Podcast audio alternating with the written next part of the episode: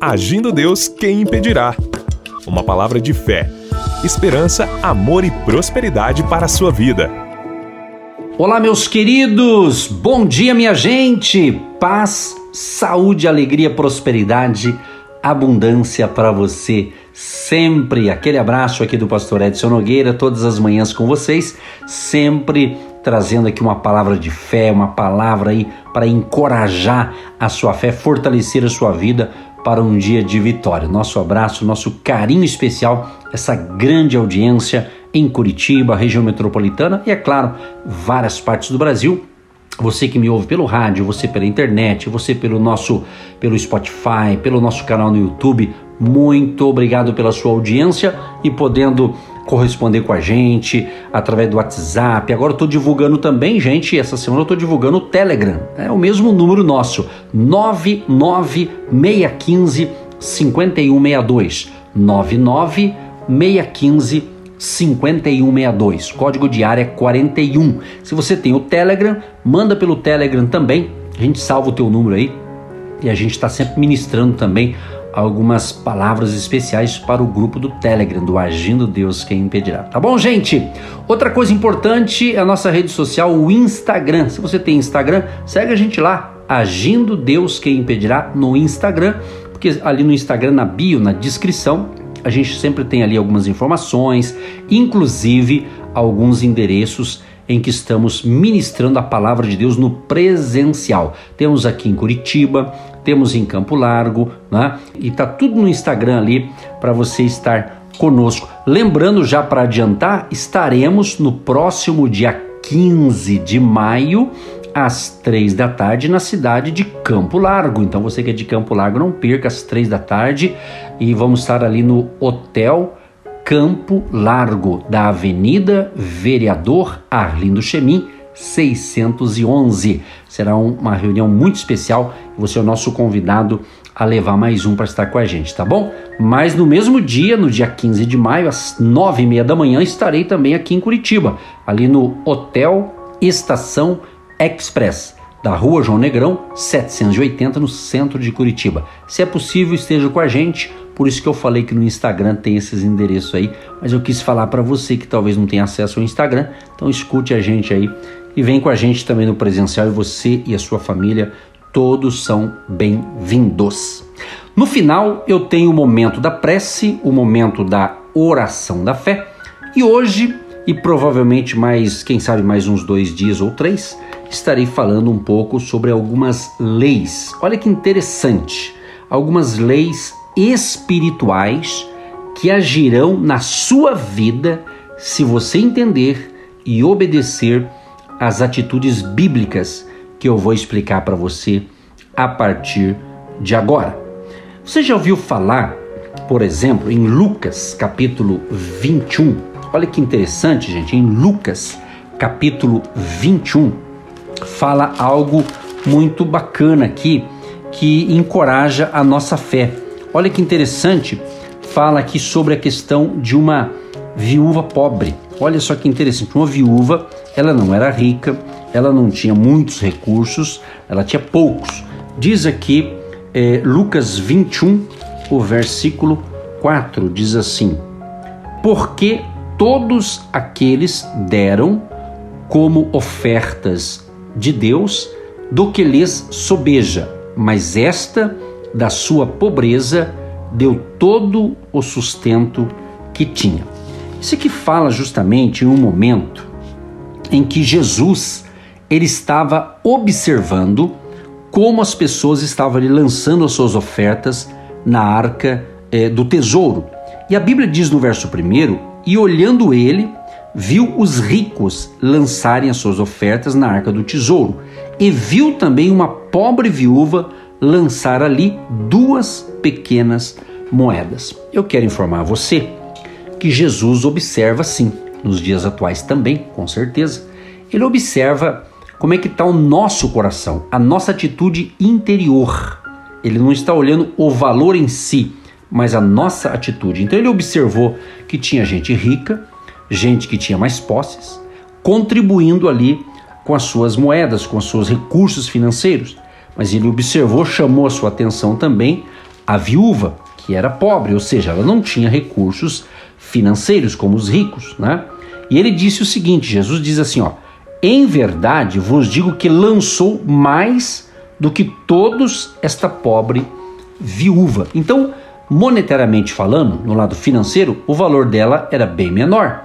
Mas como foi um valor pela renda dela, simbolizou que ela deu mais que os outros, porque se tornou ali como uma, uma oferta de sacrifício, de certa forma, né?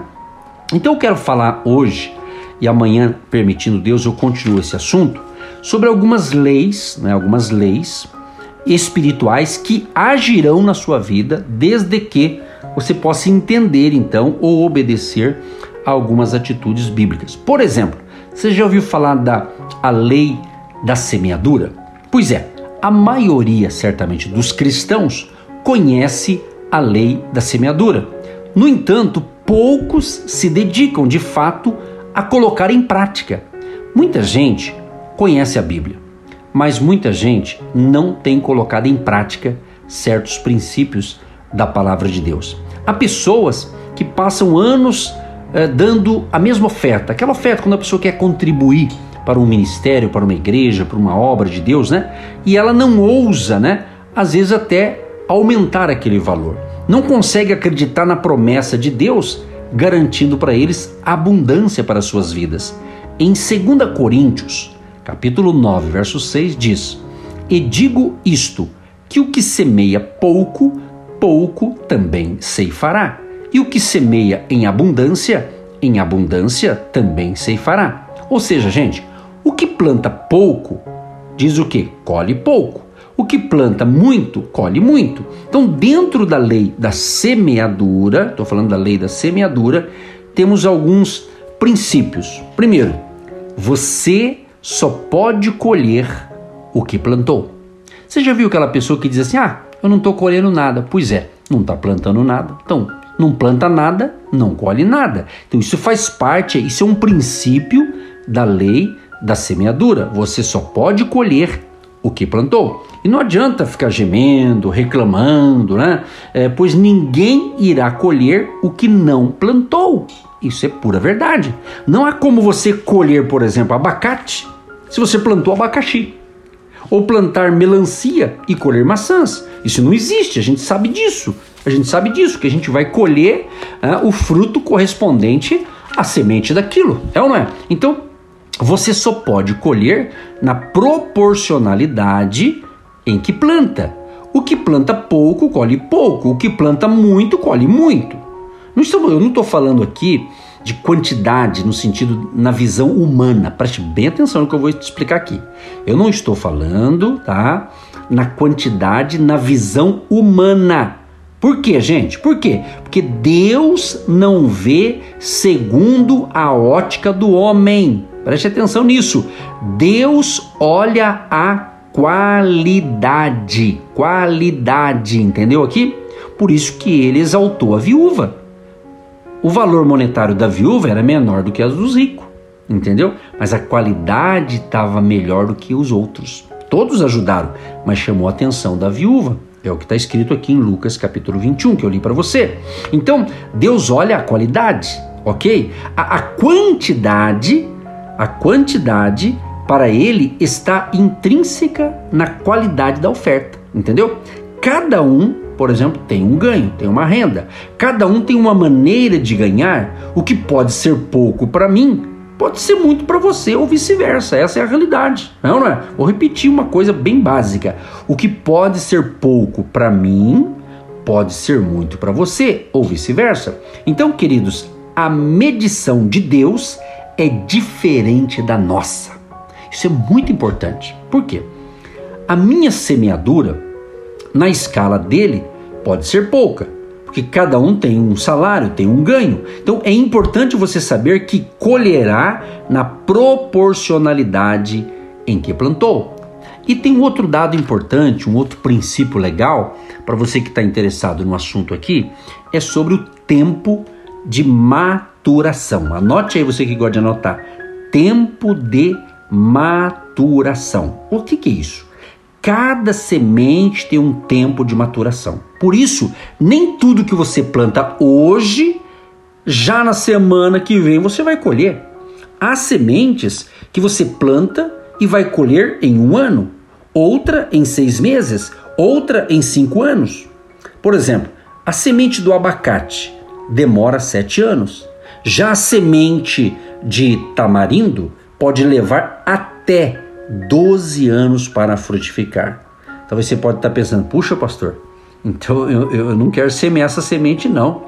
É? Você pode ter pensar nisso. Pois é, mas falando sobre oferta, por exemplo, né? Por exemplo, aliás, eu, eu quero abrir aqui uma, um parênteses aqui, o seguinte, agradecer a você que tem me ouvido aqui por esse canal ou aqui pela emissora de rádio, você que está espontaneamente, você se identificou com o nosso ministério e começou voluntariamente a semear uma semente. Nós estamos aqui agradecendo a você que está tendo essa fé, esse chamado para semear a sua semente de fé. E quero declarar para você: se você está plantando com amor, se você está plantando com alegria e com fé, espontaneamente, obviamente, você vai colher o que você está plantando. É a lei da semeadura, meu amado. Então, se, se a sua oferta demorar a dar frutos, como a árvore, por exemplo, de tamarindo, sabe o que significa? que ela vai frutificar para os seus filhos, isto é, você planta para a sua descendência. Sabia que tem semente que eu planto que é a minha descendência que vai colher? Pois é, tem coisa que eu colho, vai ser eu que vou colher, mas tem hora, tem semente, tem certos tipos de semente que vai ser a sua descendência. Me vem à mente quando eu falo descendência, o Salmo de número 37, o verso 25. Davi diz assim: Fui moço e agora sou velho, mas nunca vi desamparado o justo, nem a sua descendência a mendigar o pão. Por quê? Davi foi um excelente contribuinte. Na, na, construção do templo, que foi o Salomão que construiu, mas Davi levantou recursos, Davi ajudou como rei, Davi ajudou do seu próprio bolso, Davi falou para o povo ali, o povo ajudou, ou seja, então Davi sabia e conhecia muito bem a lei da semeadura. E ele plantou, ele semeou. Então, o bom semeador precisa ser paciente. Saber esperar é uma virtude. Entendeu? É uma virtude. Você já ouviu falar o seguinte? Já ouviu falar do o bambu chinês, por exemplo? É um negócio tremendo. Ele fica debaixo da terra e não põe nenhuma folhinha sequer para fora. É preciso cinco anos ali a pessoa só adubando e ela não bota nem a pontinha do nariz para fora.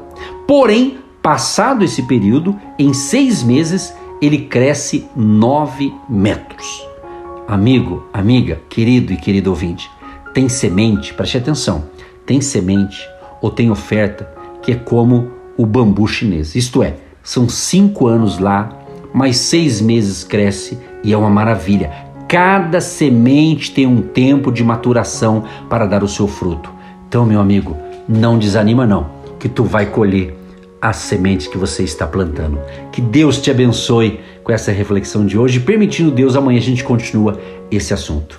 Deus Todo-Poderoso, eu quero te agradecer por todos que nos ouvem neste momento e têm sido edificados todas as manhãs com esta palavra de fé. Abençoa, Senhor, cada ouvinte, que o milagre aconteça na vida dele, na vida dela, e abençoa também aqueles que estão semeando no nosso ministério. Abençoa essa semente, prospera e multiplica 30, 60, 100 por um. E que a bênção da abundância e a bênção da prosperidade de Deus, a prosperidade bíblica, seja sobre a tua vida, a tua casa, a tua família, os teus negócios, em nome de Jesus. Amém. Você que se identifica com o nosso ministério Agindo Deus, quem impedirá? E tem interesse em investir uma oferta missionária em nossa programação, torne-se um agente de Deus e faça parte dessas pessoas de fé que semeiam com fé e vão colher o que semeiam. Anote: Banco do Brasil, agência 1243-2, conta corrente 68630-1. Que Deus prospere a sua vida. Agindo Deus, quem impedirá? De segunda a sexta, uma palavra para abençoar sua vida.